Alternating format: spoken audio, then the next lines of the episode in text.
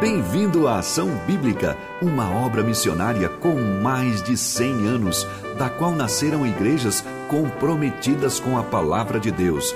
Essa mesma palavra nos diz: Feliz o homem que me dá ouvidos.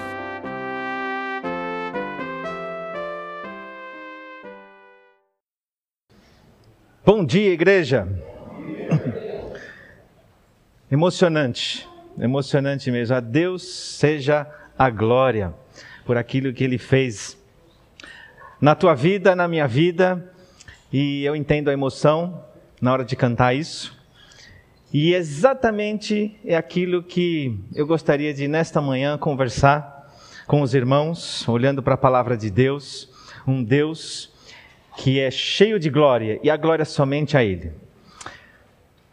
É uma alegria estar aqui em cima e ver vocês, ver a igreja cheia, né? Cheia na medida aí do possível. As inscrições lotaram, a gente abre algumas exceções. Para quem está em casa, você tem talvez a impressão de ver uns bancos aqui vazios, mas o povo gosta de sentar no fundo. E é uma alegria também ver aí os que nos prestigiaram hoje para esses batizandos, né, as famílias aí respectivas. Sejam muito bem-vindos, muito gostoso ter vocês conosco. E tem sido muito gostoso de ver aí os, os dois por domingo, né? Dá um, um ânimo para a igreja de ver essa obra de Deus na vida de um, de outro, de um jovem, de um menos jovem. Então, estou muito alegre por esse essa volta que a gente tem visto aí, né? Aos pouquinhos, um retorno saudável, gostoso, com menos riscos. Mas vamos continuar dependendo do nosso Deus. O propósito de Deus, o propósito de Deus. Eu coloquei esse título, tinha um título maior, tinha um título diferente. A ideia qual que é? Qual que é o propósito último de Deus na história através ou por meio de Jesus Cristo? Então pensa comigo, o que, que você diria assim que é o, o propósito maior, eterno de Deus. O que, que, ele pensou, o que ele projetou, qual é o seu alvo, o seu objetivo com tudo que ele fez, e claro, você sabe que o ponto central é Cristo, então, através de Cristo, o que, que Deus pensou e, e, e decretou e que a gente tem aí na palavra de Deus a resposta. Antes de dar a resposta, eu vou aí soltar uma enquete e você vai me ajudar a dar o seu palpite. Se esse propósito de Deus, através de Cristo, me ver feliz, se você acha que é um, você vai levantar o seu dedinho. Quem está em casa pode colocar no, no chat aí. Ou de repente você acha, não, o propósito último é a minha salvação. Três, uma vida longa com boa saúde. Quem não quer, né? Viver 150 anos saudável. A salvação do maior número possível de pessoas. Ah, eu acho que é isso, né? Um monte de gente sendo salva. Um cônjuge e filhos bem legais para uma vida feliz para sempre. Né? Parece aqueles filmes que terminam bem. Um povo redimido, o povo de Israel, para ser modelo para o mundo. Ou talvez você ache que é uma boa educação e dinheiro para viver confortavelmente. Ou então, oito, nenhuma das anteriores. Quando tem nenhuma das anteriores, fica esperto, hein? Aí, levante a mão aí. Quem que você acha? De um a oito. Dá a sua, o seu palpite. Você pode errar. Agora, agora tem que errar. Aí depois da mensagem não pode errar mais. Você é um povo redimido. Legal. Seis. Quem mais? Levanta os dedinhos aí a mão. Apostem alguns aí. Luzia, que, que é? Oito. Oito. Cinco. Quatro. Quatro. Falta ainda dois ou três. Quatro. Legal. O povo de casa deve estar votando aí, depois eu, eu vejo. Então vamos lá, vamos pensar um pouquinho nesse, nesse propósito de Deus. O fato da Bíblia começar com Gênesis 1 e 2, óbvio, né? E terminar com Apocalipse 21 e 22, com temas muito semelhantes, talvez já nos dá um direcionamento do que é esse propósito de Deus. Gênesis fala de uma criação e Apocalipse fala de uma nova criação, faço nova todas as coisas. Gênesis fala de uma criação do céu e da terra, e Apocalipse fala de novo céu e nova terra. Para surpresa de muitos cristãos, a nossa salvação, a sua, a minha, não é o tema central. prioritário, né, da Bíblia, da história de Deus, por mais importante que seja. E fazendo parte desse plano maior. Também não a eleição de um povo, no caso aqui Israel, para que fosse modelo para o mundo. Sem dúvida, faz parte para avançar no propósito de Deus, de um novo céu, de uma nova terra. Também não é te fazer feliz. Tudo que Deus pensou em Jesus não é apenas para te fazer feliz, porque tem gente que está feliz aqui por dentro, mas tem problemas, dificuldades, sofrimentos. Também não é te salvar e te dar um cônjuge e filhos assim maravilhosos, né? Com saúde, com dinheiro para você viver bem o máximo possível. Também não é resgatar o máximo possível número de pessoas. Nós temos a, a tendência o nosso coração egoísta de olhar as escrituras para nós. É verdade que Deus escreveu para você e para mim, mas a gente olha e fala assim: esse versículo é para mim, esse conselho é para mim, isso aqui é, é, é para o meu conforto. E, e, a gente tem uma tendência, e a nossa sociedade ocidental é muito focado né, no, no, no eu, e a gente às vezes tem tendência a olhar como se a Bíblia fosse uma coisa assim, só para mim.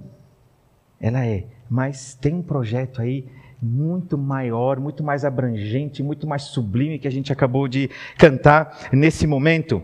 E eu tenho quatro pontos que com quatro textos que a gente vai olhar então para esse grande e maravilhoso e fantástico projeto de Deus. O primeiro é o desejo de Deus de reconciliar todas as coisas. A reconciliação de todas as coisas no céu e na terra.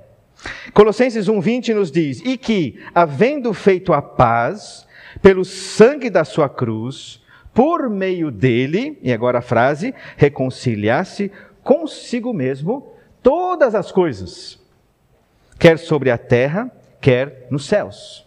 E um texto muito semelhante, paralelo, 2 Coríntios 5, 18 e 19, ora, tudo provém de Deus, que nos reconciliou consigo mesmo por meio de Cristo e nos deu o ministério da reconciliação, a saber que Deus estava em Cristo reconciliando consigo o mundo, não imputando aos homens as suas transgressões, e nos confiou a palavra da reconciliação. Reconciliar consigo todas as coisas. É um projeto fantástico. Um Deus que quer um relacionamento harmonioso com tudo e com todos. O versículo 20 nos fala uma reconciliação de todas as coisas. E a gente não leu, mas o versículo 21 e 22 fala especialmente de uma reconciliação com o ser humano, com a humanidade. O que é reconciliar? Reconciliar quer dizer um, um relacionamento reto, restaurar para um relacionamento reto, bom, significa mudar a inimizade para a amizade.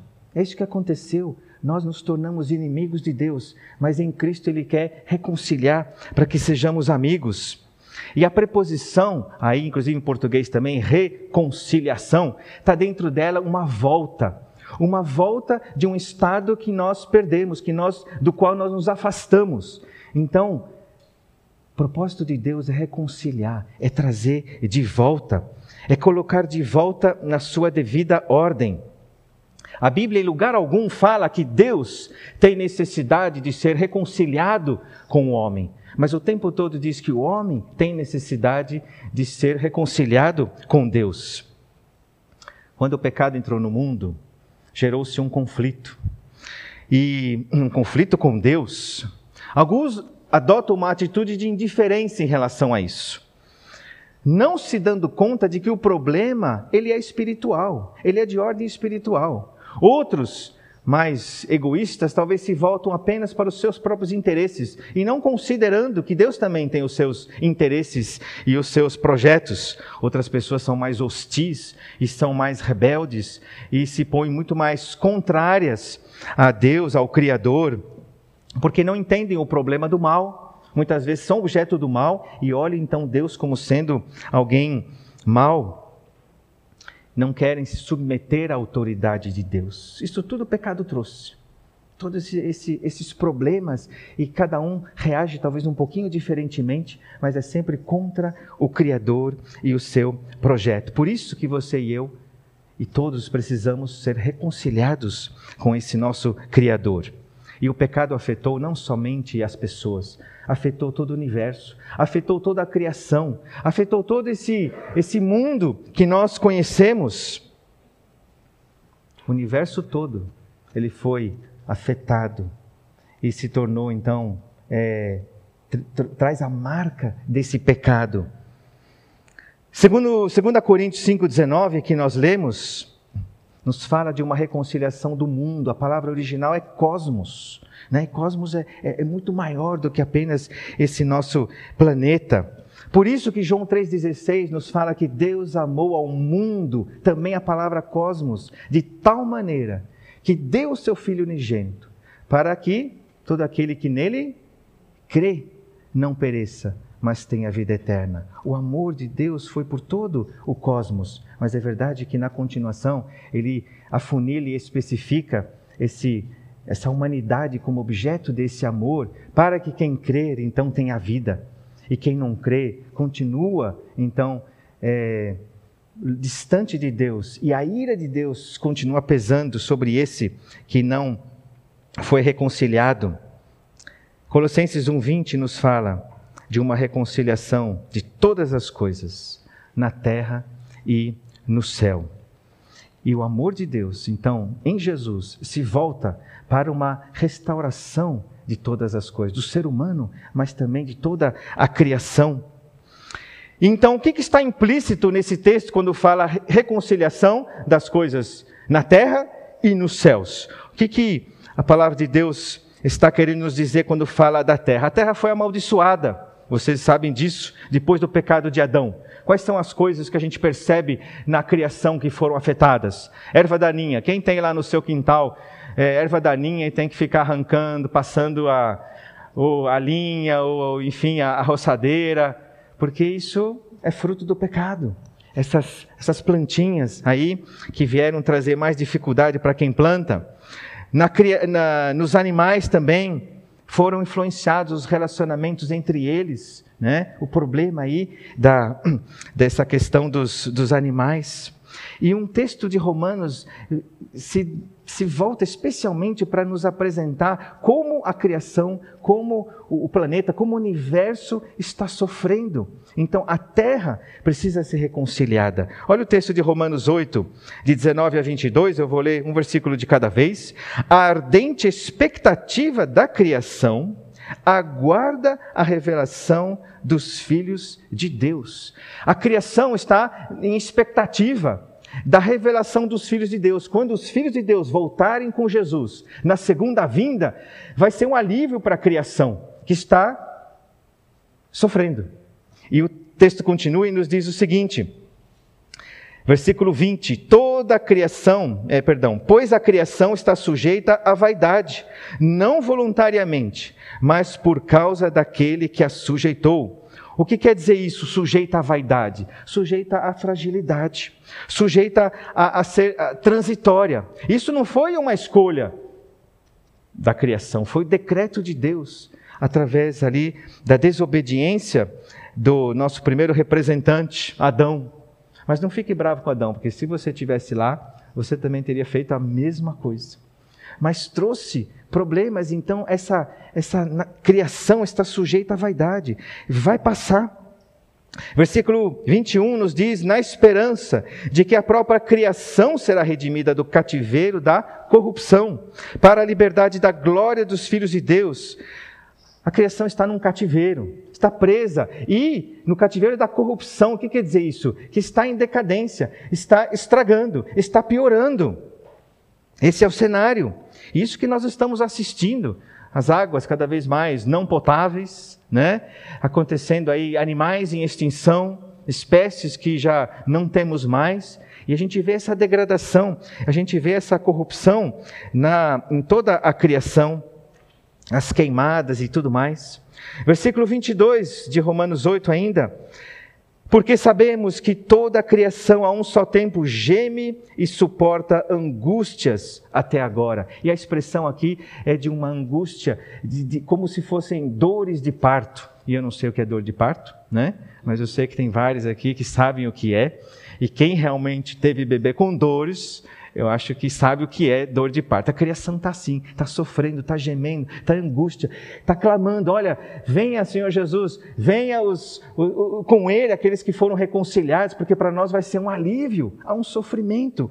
Aí, em tudo que a gente vê com os nossos olhos à nossa volta, e Jesus então ele vem para reconciliar também esse universo, para restaurar essas coisas que também sofreram por causa do pecado.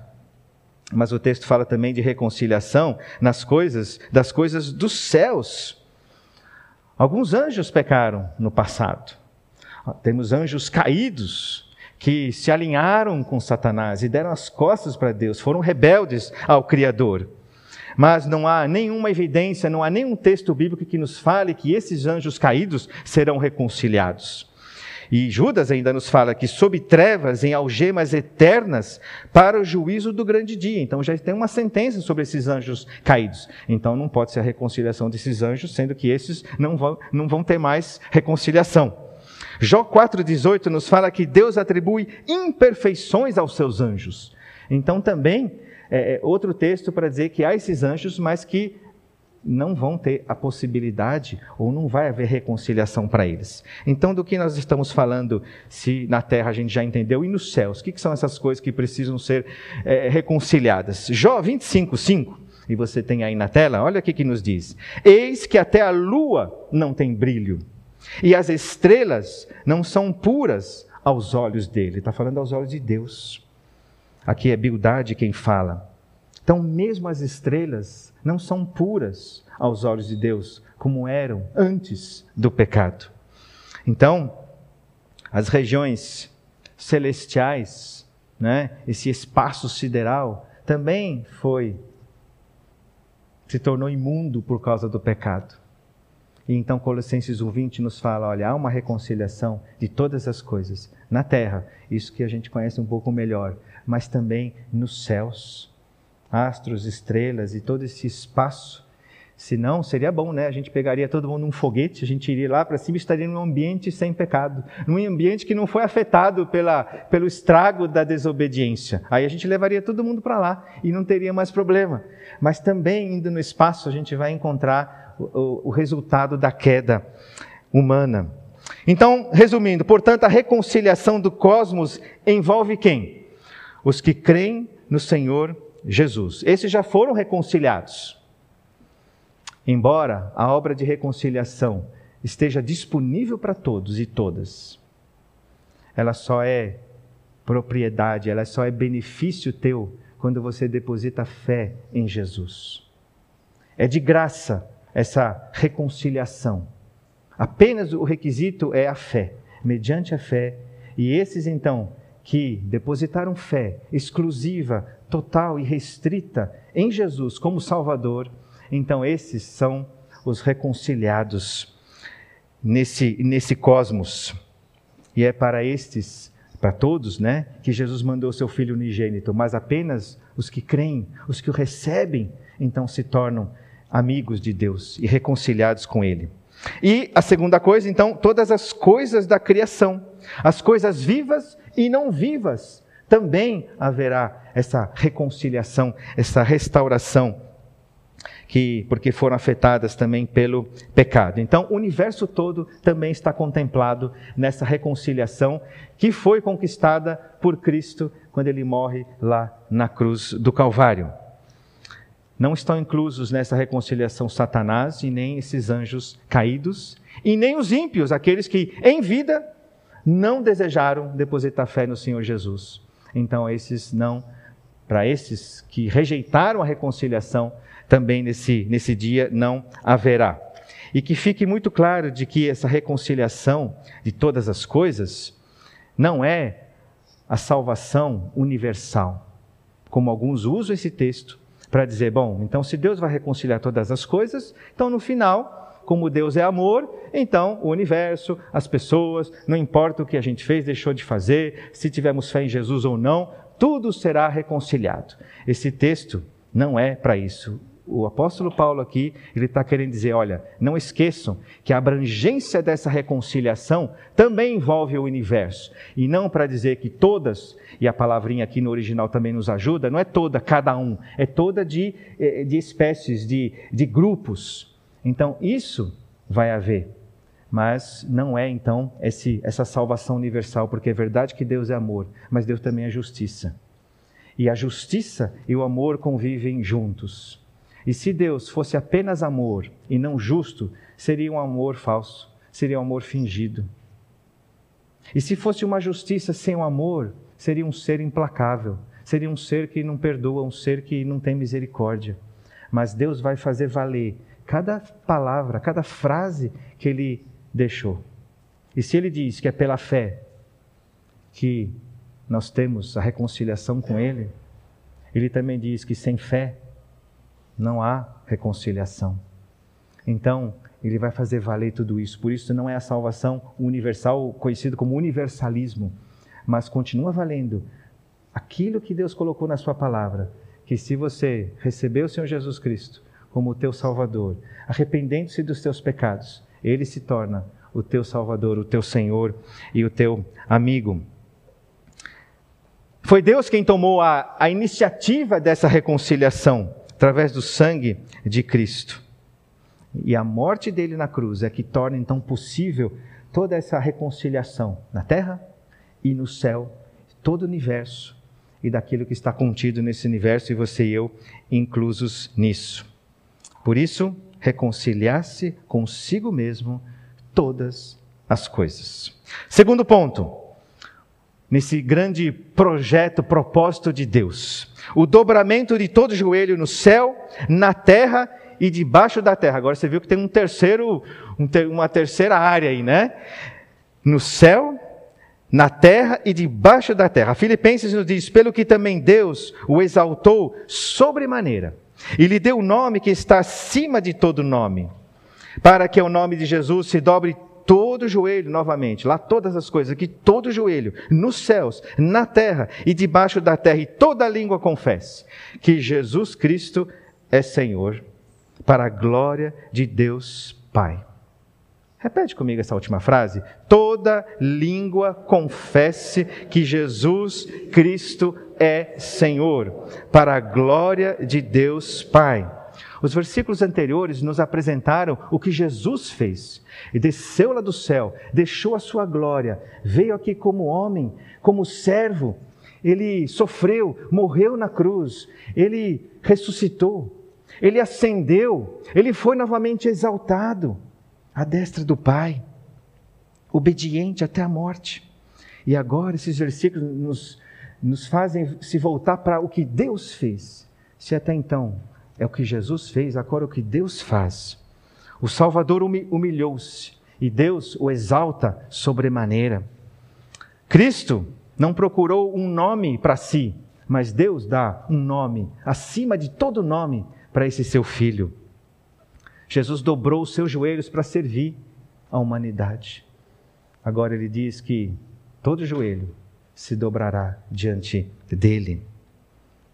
Todo joelho se dobrará ao nome de Jesus e toda língua confessará que Jesus Cristo é Senhor. Olha que interessante.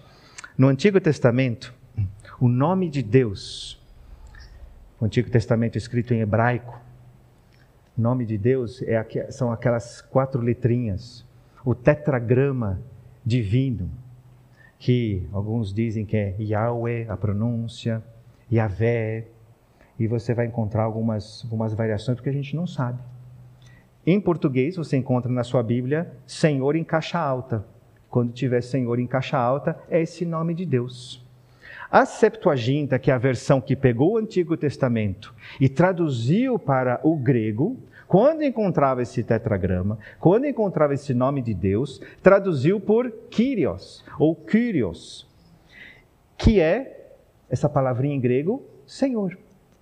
Então, quando nesse texto nós lemos que toda língua confessará que Jesus é Kyrios, é Yahweh, é Senhor, é atestando que Jesus é o Deus do Antigo Testamento. Não é um outro Deus. É reconhecer que esse Jesus é Deus na sua plenitude. Esse nome, que está acima de todo nome, de todos os seres vivos, de toda a natureza, de todo o cosmos, é esse essa posição que Deus dá para ele. Mas Paulo não inventou isso. Isaías 45, 23 diz exatamente isso, e Paulo então é, é, exporta, importa esse texto do Antigo Testamento. Por mim mesmo, tenho jurado, da minha boca saiu o que é justo, e a minha palavra não tornará atrás. Diante de mim, quem está falando é o Deus de Israel, Yahweh, se dobrará todo joelho e jurará toda língua. Essa passagem é aplicada ao Deus do Antigo Testamento. E Paulo traz para o Novo Testamento e fala: olha, esse Deus do Antigo, estou aplicando esse Deus na pessoa de Jesus. É esse Jesus que é esse Deus. E essa verdade se dará para os seres vivos no céu, na terra e debaixo da terra. Na realidade, nós temos aí os três mundos que vão se dobrar, reconhecendo de fato quem é o Senhor. No céu, referência a quem no céu? Aos anjos eleitos, os não caídos, né?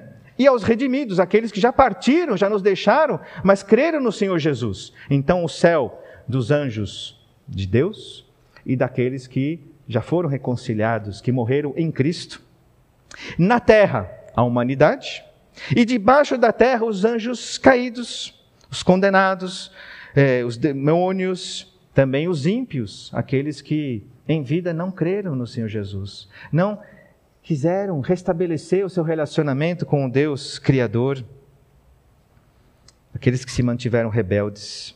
Em todo caso, mesmo havendo uma, uma variação do que está dentro de céus, terra e inferno, o fato é que todos se dobrarão diante desse Deus divino, eterno, e deverão confessar que esse Deus, que esse Jesus é Deus, é o Senhor.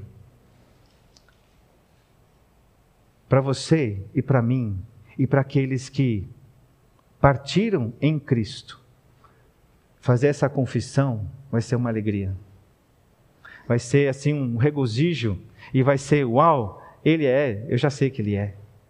Agora, para aqueles que não o reconheceram em vida, vai ser uma declaração com vergonha, com pavor, com terror, mas vai ser uma declaração universal, pública, e deverão dizer: Tu és, tu és o Senhor vai sair da boca, mesmo talvez não tendo desejado isso.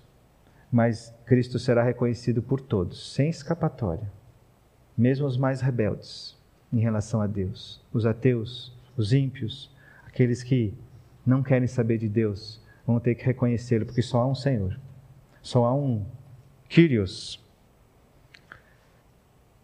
Os que se dobram por livre e espontânea vontade aqui na terra, vão se dobrar muito facilmente lá. Mas aqueles que resistiram aqui vão vão ter que reconhecer, mas não vai ser talvez da forma mais agradável. Então, a minha meu apelo é não resista.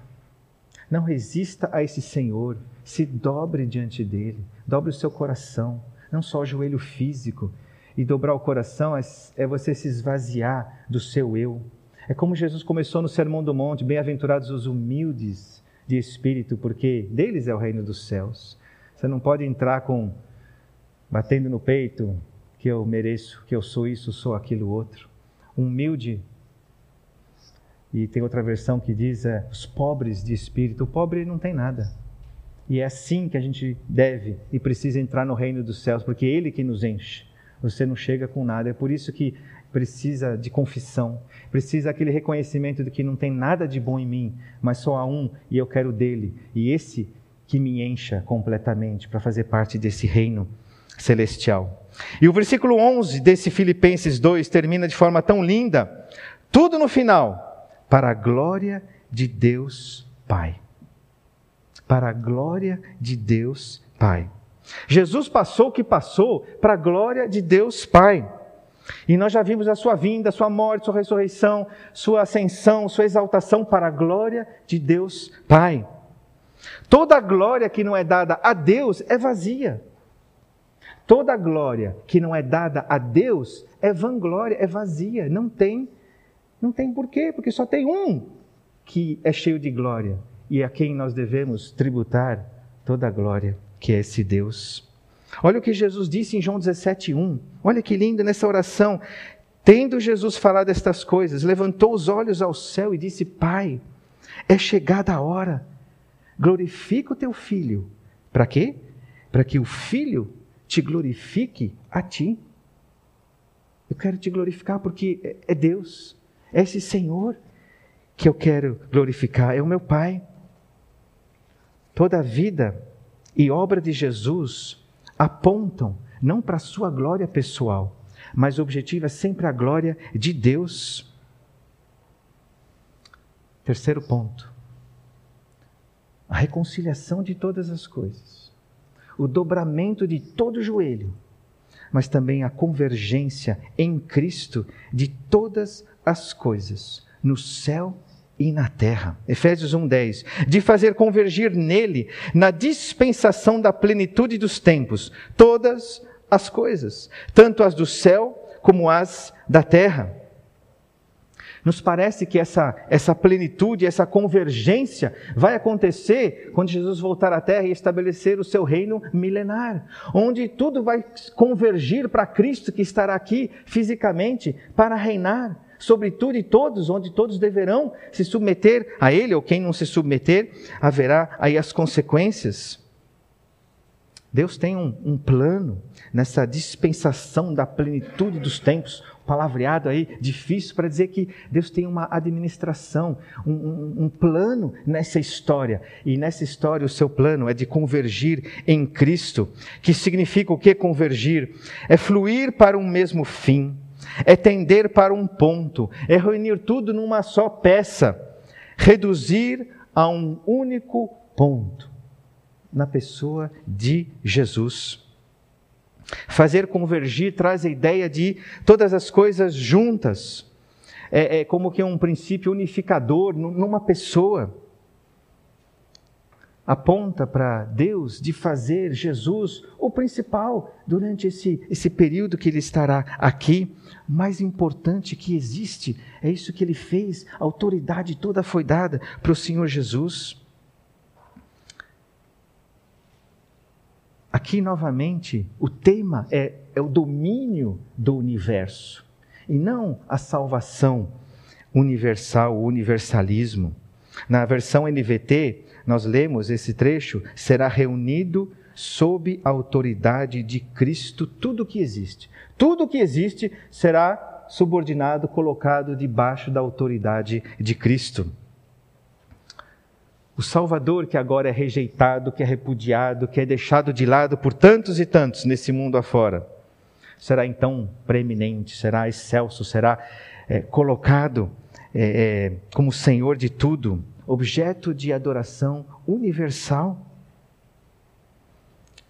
Como cabeça, ele já é de todas as coisas, mas onde haverá essa, essa inclinação para ele das pessoas, de todo esse universo, sobre as do céu e sobre as da terra. Adorado como tal. E a minha pergunta é: quanto do seu dia converge para Cristo? Do seu levantar, do seu acordar, passando aí pelas tarefas do dia, trabalho, estudo, lazer, até você se deitar, Quanto? Pensa aí, quanto que Cristo faz parte do seu dia? Para que você já viva essa realidade agora. uma convergência dos seus pensamentos, da sua fala, das suas ações para essa pessoa de Cristo, que é assim que Deus pensou, é no seu filho que tudo isso se dá. E quarto e último ponto, a sujeição de todas as forças inimigas.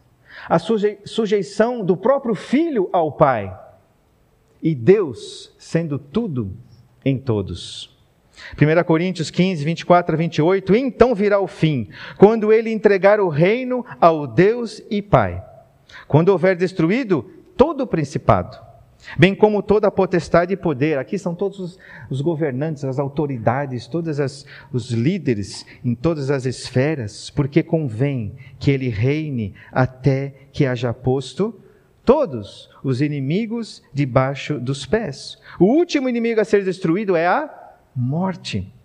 Porque todas as coisas sujeitou debaixo dos pés. E quando diz que todas as coisas lhe estão sujeitas, certamente exclui aquele que tudo lhe subordinou. Quando, porém, todas as coisas lhe estiverem sujeitas, então o próprio filho também se sujeitará àquele que todas as coisas lhe sujeitou, para que Deus seja tudo em todos. Ah, presta atenção nesse texto. Veja quantas vezes debaixo dos pés, quantas vezes a palavra sujeitar-se e ela flexionada aí. São acho que sete vezes. Percebe o que tem nesse texto, o propósito de Deus, que todas essas forças do mal, inimigas, sejam sujeitadas a esse que de fato é o Senhor, esse que de fato é Rei, esse que de fato tem a autoridade constituída pelo seu próprio Pai. Entendemos que esse fim desse texto se refere ao final do reinado de mil anos, do reino milenar, ao final dele. O propósito de Deus na terra terá sido cumprido de forma perfeita. Toda oposição terá sido eliminada, todo inimigo destruído. As potestades, autoridades, poder, inclusive a morte, que assola tanto e que nos deixa tão tristes quando a gente tem notícia de um falecimento, essa também será destruída e não haverá mais. Todos os que morreram em incredulidade, em rebeldia contra Deus, simplesmente por não terem colocado a sua fé em Jesus. Esses vão ser ressuscitados no final do milênio, para diante do grande trono branco receberem a sentença de condenação. Nesse grande trono branco de julgamento, a morte e o inferno serão lançados no lago de fogo. E o reinado de Cristo, o reinado do Senhor Jesus como filho, como, como homem, dará lugar ao reino celestial eterno. Deus sujeitou todas as coisas debaixo dos pés do Senhor Jesus. Mas ele, nesse final, depois do milênio, ele mesmo vai entregar o reino para o seu Pai. E vai se sujeitar a esse Deus.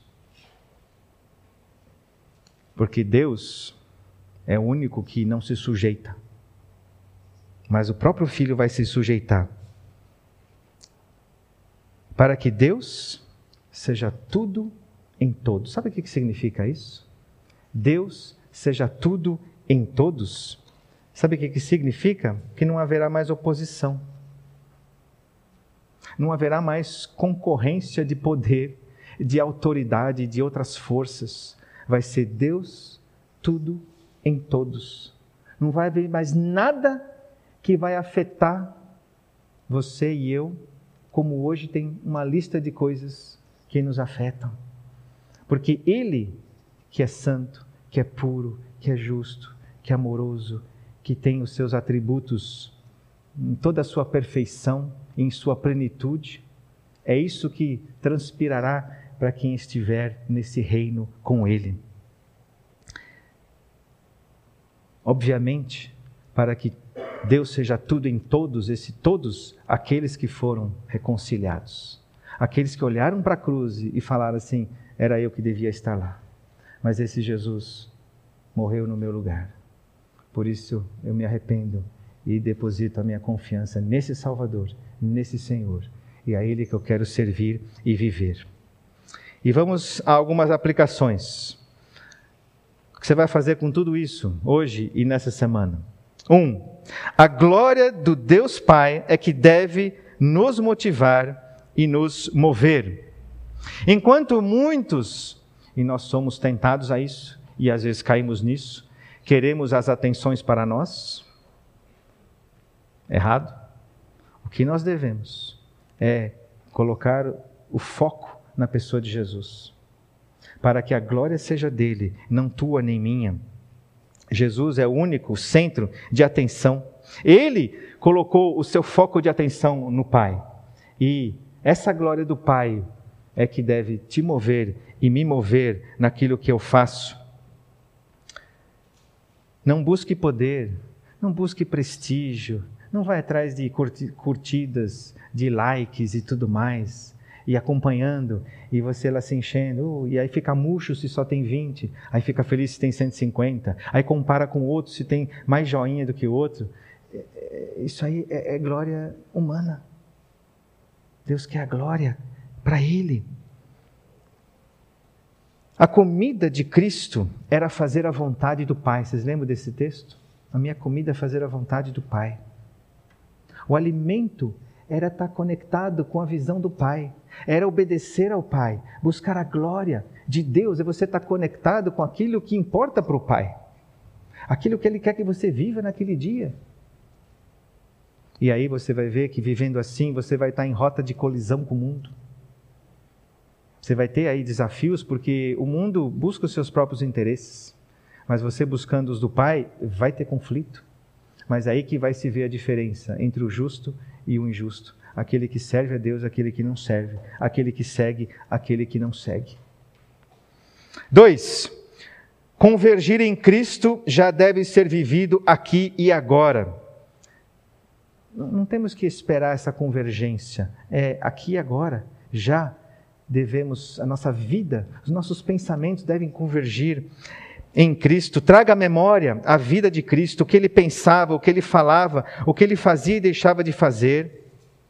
E vivendo assim, você vai estar convergindo em Cristo, refletindo a pessoa de Cristo. E é aqui que você vai encontrar o alimento, não só de pão viverá o homem, mas de toda palavra que procede da boca de Deus. É nesse livro que você vai convergir em Cristo. E outros vão então olhar para você e vai convergir para quem? Para Solange? Não, para Cristo que está na Solange. E você então vai ser um agente de conversão das pessoas para que vejam Cristo e não vejam você. Mas para isso é preciso ter a palavra de Deus habitando em você. E nós temos insistido que quando você lê o Antigo Testamento, você encontra o quê? Alguns princípios morais bons? Não. Você encontra a pessoa de Jesus. Porque o Antigo Testamento aponta para Cristo. Jesus, quando estava andando depois da sua ressurreição com dois discípulos no caminho de Emaús, e eles não sabiam que era Jesus, mas depois caíram né, as vendas dos olhos e o que, que Jesus estava contando para eles? O que as Escrituras, o que o Antigo, Antigo Testamento falava a respeito de Jesus. Esse é o ponto, esse é o foco. A palavra de Deus nos apresenta Jesus. São as sombras que a gente agora no Novo Testamento já sabe que é o verdadeiro, que é o Senhor Jesus. Três, participar do resgate do mundo, da reconciliação. Jesus enviou seus discípulos, enviou a igreja, capacitou-a com o Espírito Santo para anunciar essa mensagem das boas novas em Jesus Cristo. Olhe para cada vida, pensando nesse plano maior, eterno de Deus, desejando que a criação dele esteja com ele, nova, restaurada. Olhe para cada vida como Jesus olhava. Puxa, esse aí está perdido, essa está perdida, como ovelha sem pastor. Eu já estive assim. Olha, eu, eu encontrei, eu vivi assim assado, mas encontrei aquele que me encheu, que tirou os meus medos e agora me colocou alegria no coração, me deu paz. Seja criativo, seja ousado. Dê uma Bíblia de presente para alguém da sua família quando faz aniversário. Eu dei muitas Bíblias no trabalho. É uma porta de, de entrada, olha, é isso que eu creio. Outros dão um folheto como, como gancho de conversa. Outros dão um versículo no dia X, Y, né, dia do amigo. Ah, eu vou te dar um versículo bíblico. Outros postam textos da palavra de Deus nas suas redes sociais. Eu não sei, tem tantas formas que eu não vou aqui listar, eu não vou nem conseguir, mas seja criativo, mas seja, seja atuante. Não volte daqui a um ano e fale assim: ah, eu preciso melhorar nisso, não fiz nada esse ano, não compartilhei aquilo que Jesus fez comigo. Participe desse resgate, não fique de fora desse plano de Deus, porque Ele decidiu usar pessoas, você e eu, para nos colocar nesse processo de salvação que Ele tanto deseja. Vai tomar um cafezinho com alguém e falar assim: Eu queria contar a minha experiência, minha vida. A gente ouviu dois testemunhos domingo passado, impactantes. Por quê? Porque contaram aquilo que Jesus fez e a transformação que Deus fez. Quarto, Quarta aplicação: combater as forças inimigas, sujeitando-as. Deus deu à igreja o poder para combater o inimigo, para resistir ao diabo. Combata vestindo a armadura de Deus, lá de Efésios 6. E se você perceber que tem alguém sujeitado a essas forças do mal, Jesus nos ensinou, a gente pode orar para que Deus liberte essa vida das garras do inimigo, porque o poder foi dado por Jesus e Jesus habita em nós, temos o Espírito. Então, esse combate contra o inimigo, já temos a vitória em Jesus. E isso pode, é, nós devemos também avançar nessa área para que pessoas sejam libertas, porque em Cristo há a vitória. Mas, pastor, e eu que estou sofrendo com AVC, que alegria ter aqui você, viu, Graça? E eu que estou sofrendo de artrose, que eu não consigo colocar o pé no chão. Pastor, e esse câncer que, que agora voltou? E essa minha gastrite? Essa minha dor de cabeça? O que, que tem a ver tudo isso com a realidade que eu estou vivendo agora? Estou em depressão, estou triste, estou, estou desempregado. Quero dizer para você o seguinte: isso aí é por breve tempo. Isso vai passar, porque o foco não é uma saúde maravilhosa até 100 anos. Apesar de que todo mundo quer, você pode desejar. Mas o propósito de Deus é muito maior do que isso. Ele quer que você o glorifique através disso. Isso não é à toa que está acontecendo com você, mas através e por meio disso, é que esse Deus deseja que Ele seja tudo em todos, que Ele seja o Senhor, que haja uma convergência para a pessoa de Cristo, que haja essa inclinação de todo joelho. Então Deus vai usar cada cada coisinha que está acontecendo com você, se você se deixar como instrumento, vai ser útil para a glória de Deus. E logo, logo, Deus vai ser tudo em todos. E aí não vai ter mais nada disso. E essa minha lista que foi pequena agora, vai ser um X gigante, não vai ter mais nada disso. Nem fibromialgia, nem queda de cabelo. Tudo isso que o pecado trouxe. Não vai ter mais. Pressão alta, diabetes. que mais? Dente caindo, osso mole, né? Tireoide Tudo isso aí não vai ter mais, porque Deus vai ser tudo em todos. Glória a Deus, a gente se emociona. Pode chorar, viu, Teteu? É glória a Deus, é, só, é isso. Esse é o propósito de Deus em Cristo Jesus. Amém? Vamos orar. E eu quero que você se coloque aí alguns instantes, você e Deus. E se você quer fazer parte desse propósito de Deus, que ele, ele decidiu usar pessoas. Então, eu acho que é uma atitude de, Senhor Deus, miserável homem que sou, mas eu quero, eu quero estar eh, tá afinado com esse teu propósito. E não quero viver essa semana desfocado, perdendo tempo, mas eu quero contribuir para que Cristo seja o Senhor dos Senhores. E lá na frente, até o próprio Senhor vai se sujeitar. Eu quero que a glória seja toda e unicamente de Deus, através da minha vida. Senhor Deus, a Ti toda a honra, toda a glória. Misericórdia de nós, tão pequenos, tão cegos, Senhor Deus, quantas vezes, tão limitados para enxergar essa história, esse, esse plano tão maravilhoso, tão sublime, tão grandioso.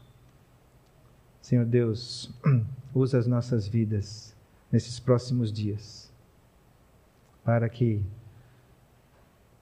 as pessoas vejam Cristo, para que essa glória, Deus, não seja dividida com o Senhor, mas seja unicamente tua. Em nome de Jesus. Amém.